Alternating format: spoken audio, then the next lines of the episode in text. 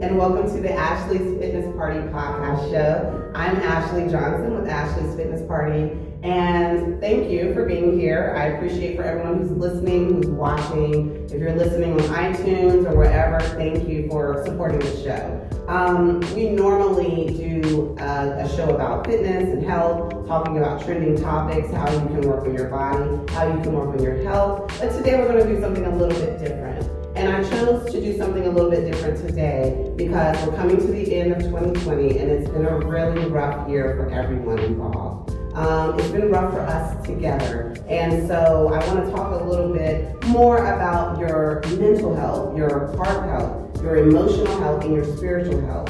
Um, I know it's been a game of survival because we've been going through the pandemic, We've been going through COVID 19, the election. We've all been on pins and needles for months, um, just plain survival. So, a lot of us, our heart health and our mental and emotional health had to take a back seat.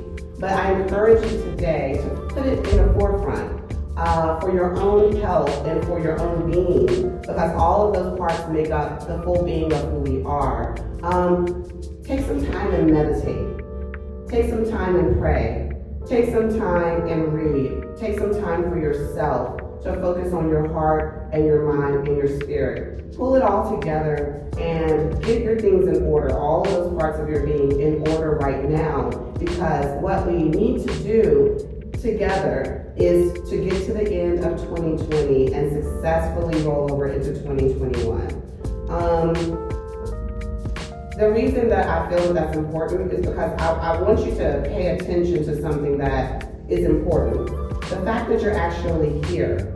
If you're able to watch me, if you're able to listen to me right now, that means you're still alive. Um, over 200,000 people have have passed this year because of COVID-19, but you're still here, which means one thing, it's not over, right? So my inspirational message today is you're still here and it's not over. We're going to get into 2021 and we are going to be successful and we are going to be productive. And I really believe in my heart that this year has great things for us, okay? For us all. I don't feel like we went through all that we went through for it to just roll over into another year. No.